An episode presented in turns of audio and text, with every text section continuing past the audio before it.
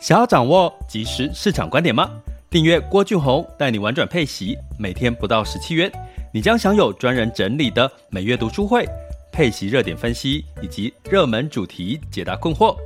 不论你想通过基金、E T F、美股或台股打造你的现金流收入，我们都能为您提供支持。点选资讯栏的订阅连结，了解更多。让我陪你一起投资理财。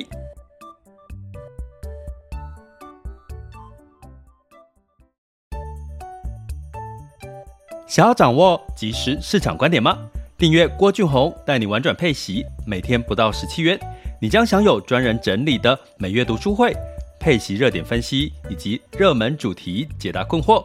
不论你想通过基金、E T F、美股或台股打造你的现金流收入，我们都能为您提供支持。点选资讯栏的订阅连结，了解更多。让我陪你一起投资理财。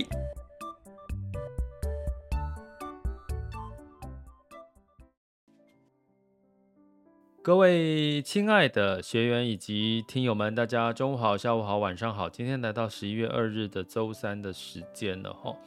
那嗯，基本上在我们的频道玩转配息，其实配息的来源除了从基金、从 E T F、从股票之外呢，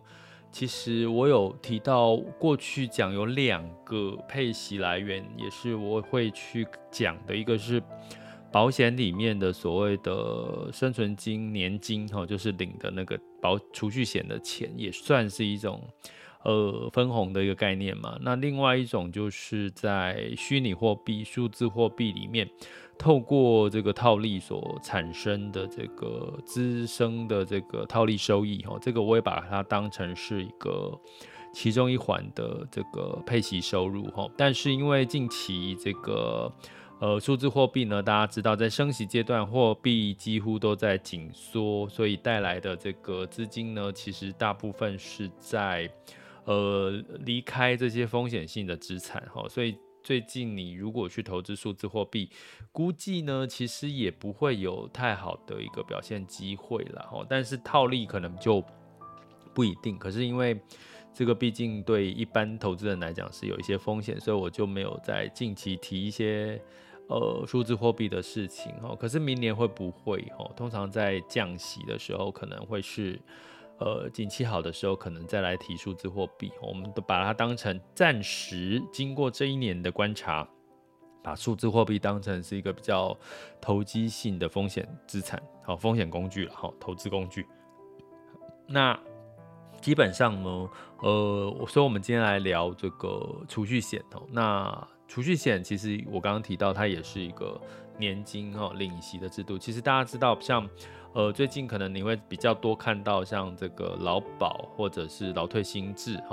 然后之后每一每之后我们可以每个月领一笔钱，劳保年金。其实这也是一个保险出来的，就比如说我们缴了一部分的保费，比如说我们这个劳保保费我们缴三成，雇主缴六成，政府负担一成，然后呢到六十到六十五岁我们就可以开始领劳保年金。所以其实基本上劳保年金其实也是一个保险的机制，就是让你可以领年金。那其实、呃、年金保险其实也有放到我的这个前几年出的《投资赢家领息创富术》这本书的呃其中的一个配置一环、啊、那所以我今天要跟各位聊升息，其实照理说诶储蓄险保费的确应该降，就算保费如果不降呢，其实它的利率应该要往上调，对不对？如果你是利率变动型的。所以我今天要告诉各位，其实啊，很多这个你买储蓄险呢，可能你有一些重要的观念你可能要理解，你才比较知道这个储蓄保险是不是适合你。但是我没有，我是客观的，我没有去讲说储蓄保险不好，或者是储蓄保险很好，而是你只要了解。我我常常跟很多我在帮这个理专上课的时候，我有帮除了帮这个学员上课之外，还有帮理专上课，我常常讲一句话，就是说，其实啊，就是没有所谓的好，就是不好的商品。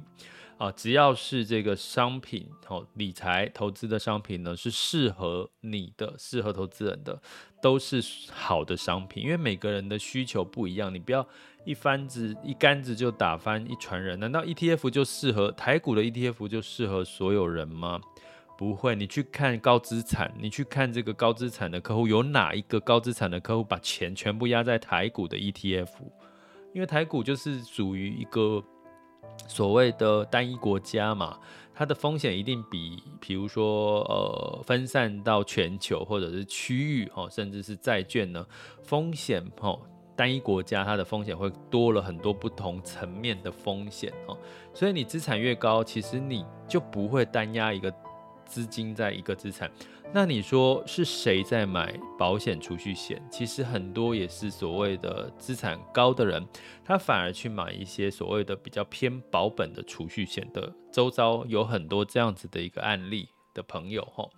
好，所以基本上呢，呃，我们谈玩转配息，可是我们不界定我们只有是 E T F 配息，呃，基金或者是储蓄险或者是各方面，是因为其实你要比较 open mind 去接受你未来这个配息的收入，而且未因为未来的变数是我们没有办法去预期的，所以你只能用开放的心态去看。比如说前年初讲元宇宙，你看现在脸书元宇宙把自己搞得一头雾水，对不对？呃，不是雾水啦，搞搞得自己这样子，呃，元宇宙部门亏损了将近一半以上，那带来的是脸书股价的这个大跌，两位数的大跌。所以呢，可是你怎么知道未来的一两年会不会元宇宙就真的变成是我们的这个生活的一部分呢？就像你所谓的数字货币，就像你所谓的呃云端什么，这个都是我们过去不能想象的。所以基本上我会建议大家，就是年纪越大越要保持一个比较开放的 心, 心境来看待未来的事情。那这件事情就是如果你现在正考虑买储蓄险，或你手头上有储蓄险，或者是你周遭的老人家或者是朋友买储蓄险，我觉得你要先学一下，然后或者是告诉他这件事情。首先我们讲储蓄险，我们第一个讲的是这个宣告利率跟预定利率的差别、呃、我们先讲这件事情，你先厘清一下什么叫宣告利率，就是说变动的。宣告就是每一个月会变动一次，储蓄险呃这个保险公司会变动，每个月会变动一次的。那目前的呃宣告利率呢，先跟各位讲一下，大概是最近有调升了一点，美元大概的宣告利率大概是平均 二点八五 到这个 三点二八二 啦，到 三点二五 左右，美元的储蓄险哦，也就是说呃这个宣告利率就是它的参考的一个利率啦。好，那台币呢？台币大概是落在诶台币大概是落在一个将近 百分之二、啊、宣告利率大概 百分之二 上下，不到 百分之二 哦。好，所以呢就是呃上去年呢，可能甚至上半年可能很多人会去买所谓的美元储蓄保单，因为、欸、会期待说、欸、美元会升值啦，或者是它的宣告利率会往上走。那另外一个叫预定利率，这个要讲下去好像有点复杂了，没关系，我就讲宣告利率就好了，先讲到这。那好，那宣告利率呢就变动的，它是照理说一般的投资消费人消费者会觉得说，哎、欸，我们最近美国一直升息啊，我买美元保单，那美元升息啦，那我的宣告利率应该要就要往上调啦。其实并不然，我要今天要跟各位讲这个为什么，答案在哪里。那另外一个状况就是说，因为升息的过程当中，其实呃这个我们的这个呃金管会呢也宣布了，就是要调降，十月底的时候宣布调降保单的责任准备金的利率，调升、哦、更正一下，调升。好，调升保单准备金的利率，我先跟各位讲一下什么是保单准备金。那所谓的保单责任准备金，就是当你买了一个保单，保险公司就为了未来能够履行给付保险金的这个义务跟责任，所以它提拨了一部分叫做保单责任准备金。那这个责任准备金的提标准就是财政部来定啦。那所以呢，你去想，我今天呢如果升息了，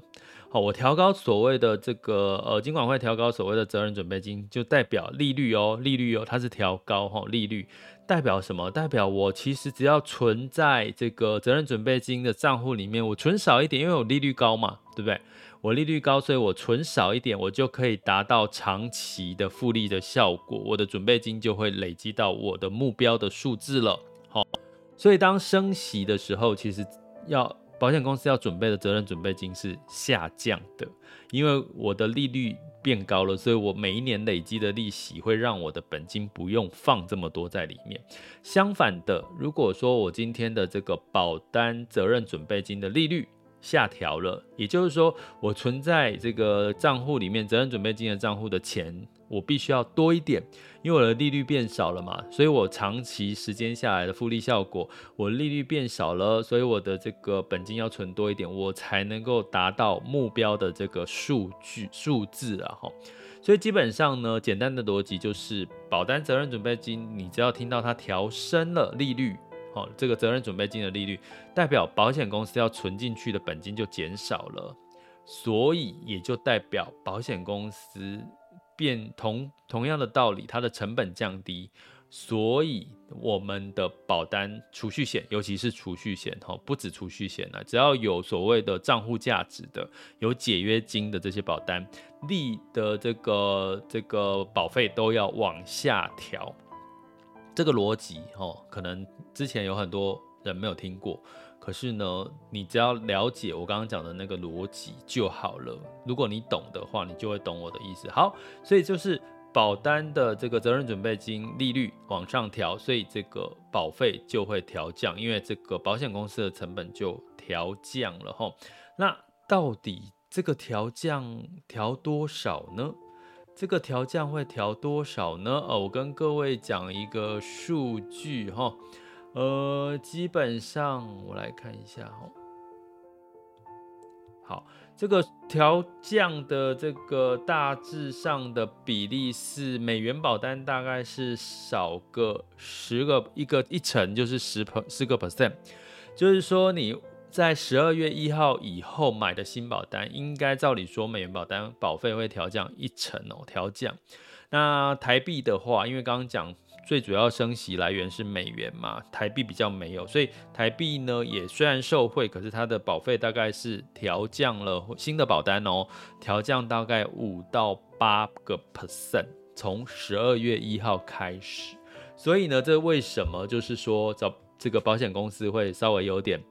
剉咧等，就是说因为照理说一般是通常是隔一年的元旦就开始才调降，可是你去想，现在新闻都在告诉你说，哎，保费接下来要调降，那请问你会不会等到、呃、明年一月再买保单呢？应该很多人是这样的心态嘛。我都知道明年这个这个储蓄险的保单的保费要调降了，那我干嘛要去买？干嘛要在这个今年去买？所以呢，今年就 破, 破天荒是十二月一号就开始，也就是说现在十一月，十二月一号就开始，就是新的保单的保费就要调降了。所以呢，诶，这个调降其实对储蓄险坦白讲，你说有没有很大的诱因呢？我必须跟各位讲，实际上你储蓄险你存进去的钱就是你的钱，你调降，比如说我们刚刚讲说美元保单的保费调降一成，你存进去的钱少了一成，所以你累积的本金也会 少, 少掉将差不多一成左右。所以呢，你也不用觉得说你一定就是说我今天存多呃十一月的时候我的保费是是百分百好了，那我存进去的钱就是百分百。那如果我十二月我的美元保单的保费调降一成，所以我存进去只要存九成 百分之九十，可是呢，我实际上累积的本金也是只有 百分之九十， 所以 我, 我要跟各位讲的迷思就是说，其实储蓄险保费降一成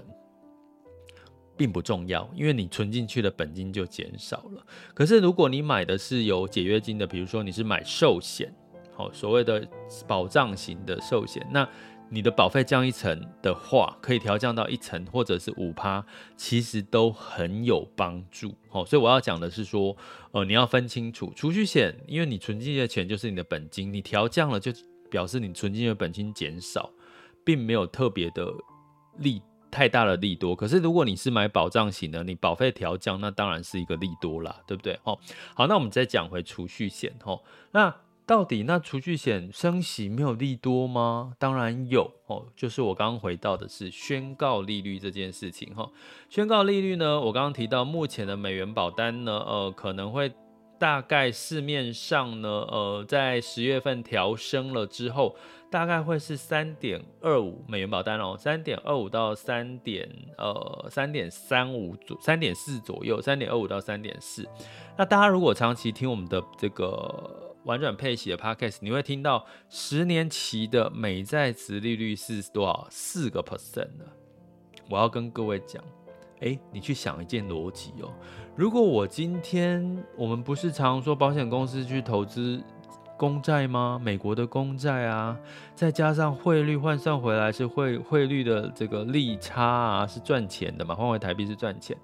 那如果今天十年期美债殖利率都已经有 百分之四 了，那为什么储蓄险的宣告利率还只有调差不多 零点零五五到 零点零二 个百分点，也就是说我刚刚跟各位讲说储蓄险的美元宣告利率 二点八二 到 二点三五， 呃呃更正一下，美元储蓄险的宣告利率目前是 二点八二 到 三点二五 最多就到 三点四。 诶，可是十年期美债殖利率是 百分之四 啊，诶，可是保险公司不是都把钱丢到很多是在十年这个债券吗？美国的公债吗？那中这中间为什么没有跟着调到类似十年期美债殖利率的利率呢？好，这就是我今天要跟各位讲的重点，因为因为呢，基本上呢，这个这个所谓的呃宣告利率呢，宣告利率齁，基本上是把它丢到了所谓的所谓的宣告利率，就是保险公司的实际的投资报酬，保险公司的实际的投资报酬。也就是说今天呃，并不是我们的宣告利率呢，并不是跟着美国的所谓的像十年，如果你是买美元保单、啊、并不是根据美国的十年期的美公债殖利率的状况跟着调整，或者是跟着美国升息。大家知道到明年这个美国的预期可能升息到 四点二五 以上的这个银行利率哦，那甚至 四点五 都有这个可能性哦。可是你现在的美元保单利率是 三点二五 左右哦，所以呢，我要跟各位讲，宣告利率指的是保险公司帮从保护这边收了保费之后呢，他拿去扣掉什么？扣掉他的成本嘛，他的营业费用什么的，拿这些钱他去做投资。可是他是不是投资到十年期美债殖利率？不是，不见得，他可能做很多不同的投资，所以投资得来的报酬率才叫做我们的宣告利率。那大家也都知道，近期的投资连劳保连这个寿险公司他们的投资报酬率，欸，近期都表现的海外投资都都都亏损嘛，哦，所以基本上呢，宣告利率不等于美国升息的银行利率或者是公债殖利率，宣告利率等于的是保险公司拿你的钱去投资所获得的投资报酬率。好，欸，有没有稍微清楚了啊？原来是保险公司拿你这个钱，而且它其实每个账户是分开的哦。比如说这张保单跟 A 保单跟 B 保单，它的保护的钱，这笔钱累积出来拿出来的钱去投资什么，好的投资绩效就归这张保单的投资绩效所反映在你的投资的宣告利率。所以基本上宣告利率你可以解读成是呃这个保险公司的这个投资报酬率。保险公司的投资报酬率，这就是你的宣告利率。所以某种程度你选所谓的利率变动型这种储蓄险呢，你就要看的是哪家保险公司的投资绩效比较好了。所以为什么宣告利率 A 家保险公司跟 B 家的保险公司，为什么它的宣告利率会有不同？因为每一家保险公司拿你的钱去投资的投资报酬率啊，都没什么同款啊，谁的投资绩效好，这个时候你就可以去看看你的保单。好，好，诶，这个月十月份的宣告利率是多少？好，照理说应该要有一点调升，因为就算他投资在不同的资产，拿你的保费去投资在不同的资产，但是他应该有一部分还是要投资在所谓的公债，美国公债，照理说还是会跟升息会有一点点的帮助。所以啊，你看最近的这个美国升息都已经到明年可能要升到 四点二五 啦， 百分之四点五 啦，可是在这个十一月一号的时候，有媒体报道说，五大家的寿险公司在十一月一号调升利率变动型的宣告利率，美元从 零点零五 到 零点二 个百分点。加基尔，你就知道为什么啊？为什么宣告利率明明明美国是在升息，为什么它没什么动？原因就是宣告利率不等于债券的殖利率，不等于升息，而是靠的是美国，啊，不是不是美国保险公司的实质的投资报酬率。好，所以呢，这个报酬率跟谁有关系？跟你的这个保投资绩效，保险公司的 投, 投资绩效有关系。诶，那当然，为什么要调升？因为通常在升息的阶段，通常也会带来一些比较呃一些利率型的呃投资商品，它有比较好的利息嘛，所以呢，它也会受惠，所以这个宣告利率也应该要稍微的调升。诶，如果它没有调升，某种程度也可以解读说，这家保险公司它本身的投资绩效，就是拿你的钱去投资的投资绩效不太没有那么好、哦、所以呢，保险公司记得哦，保护的钱跟保险公司自己营运资金的钱是分开的哦。我们常常在媒体上面听到说，哎，保险公司投资绩效哦，今年赚了钱，海外投资赚了钱哦，你会说哦，什么这个这个金控公司赚了这个赚了很多钱啊，股东分红啊，股利，抱歉，那都是保险公司的营运资金，也是说跟你从保险的角度，就是收了你的保费的，它的营运的费用那笔钱，它拿去了投资，而所谓的保护的保费里面拿到的钱去投资，又是另外一笔咯、哦、又是另外一笔钱咯、哦、所以分清楚。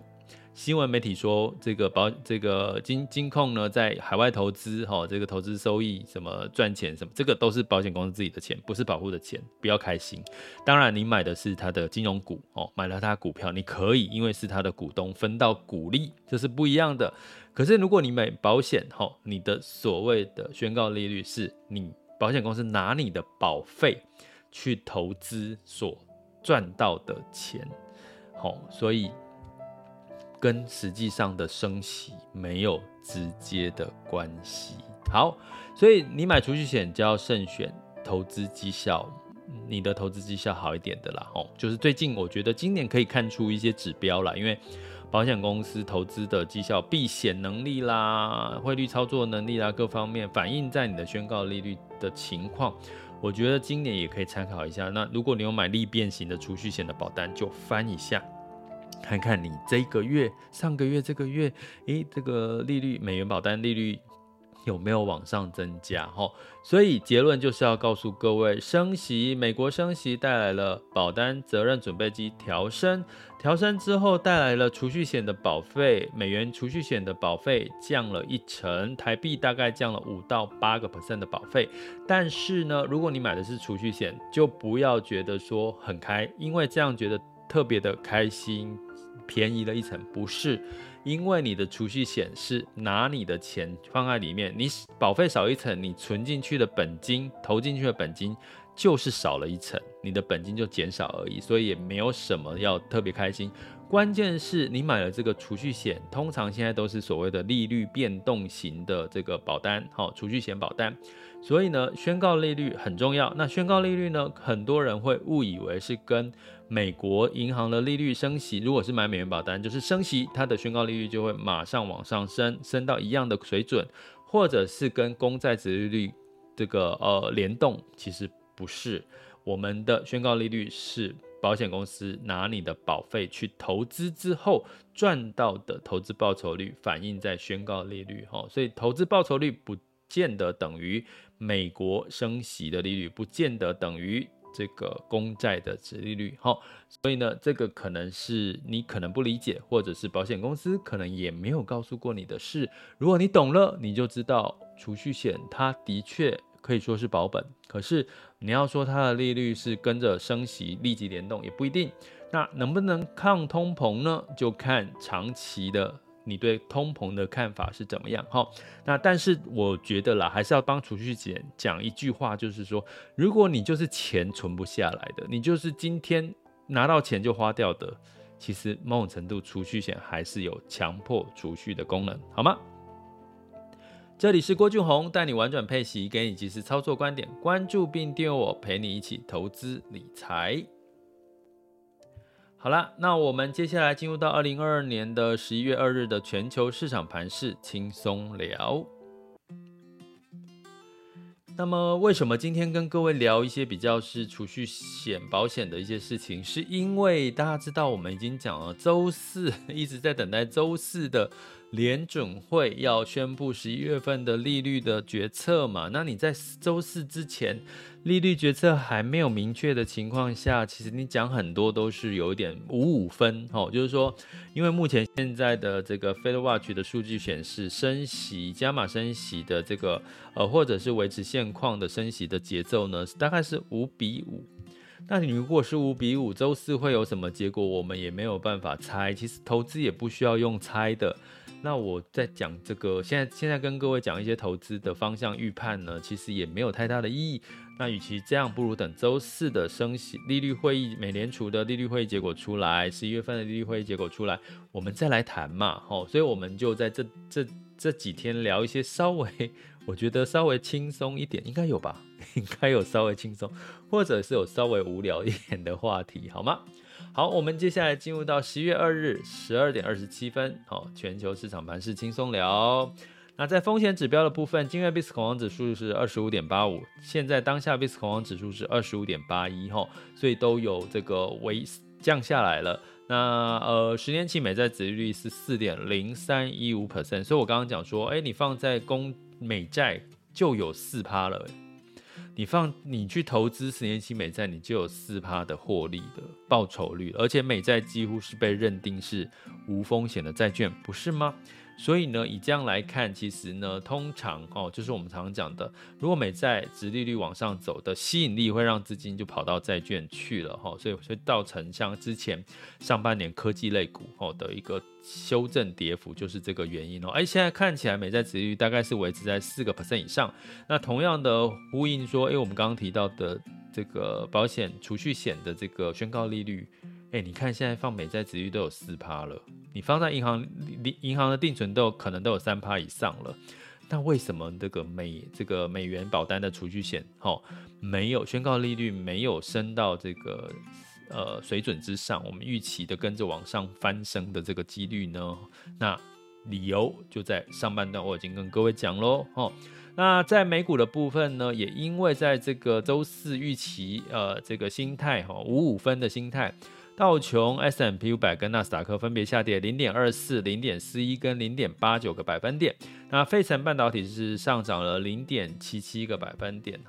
那在这个呃昨天的财报比较好，像这个药厂辉瑞，像消费的 Uber 其实都财报是优于预期的，所以让大家知道一下。欧股的部分也是在这个观望美联储的政策会议的利率会议之下，其实呢，呃，目前比较多有一些新闻媒体的声音是觉得这个升息的步调会放缓呐、啊，所以造成欧洲全面都是反呃上涨的哈，泛欧六百上涨 百分之零点五八， 德法英分别上涨 零点六四、 零点九八 跟 一点九 个百分点。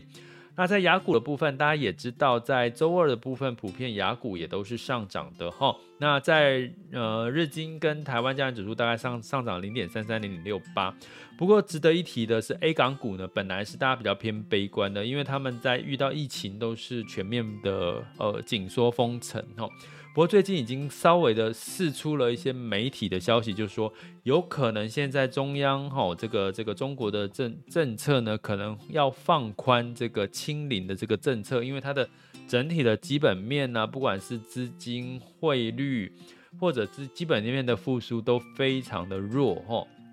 所以呢，在这样的一个消息一出，昨天 A 股、哦、上证就反弹了 百分之二点六二， 创业板反弹了 百分之三点二， 香港恒生反弹了 百分之五点零八， 香港科技反弹了 百分之七点七六、哦、这是昨天的 A 港股。所以呢，你可以知道其实 A 港股最目前真的基本面没有太多的利多利好，可是呢唯一目前可以带来信心、哦、信心不足了、哦，就是如果中国遇到疫情不再也是持续的开放，那可能对 A 股来讲就是一个偏好的利多，而且是极好的利多、哦、但是这件事情只是在于媒体的传闻、啊、所以我们就就持续关注了、哦、通常这个中国出来的媒体传闻通常大概都有六七成以上都是假的可是一出来到 A 港股 就, 就上涨，就是就会反弹，然后隔天就说没有没有没有这回事、哦、然后就就就太多了，就大概有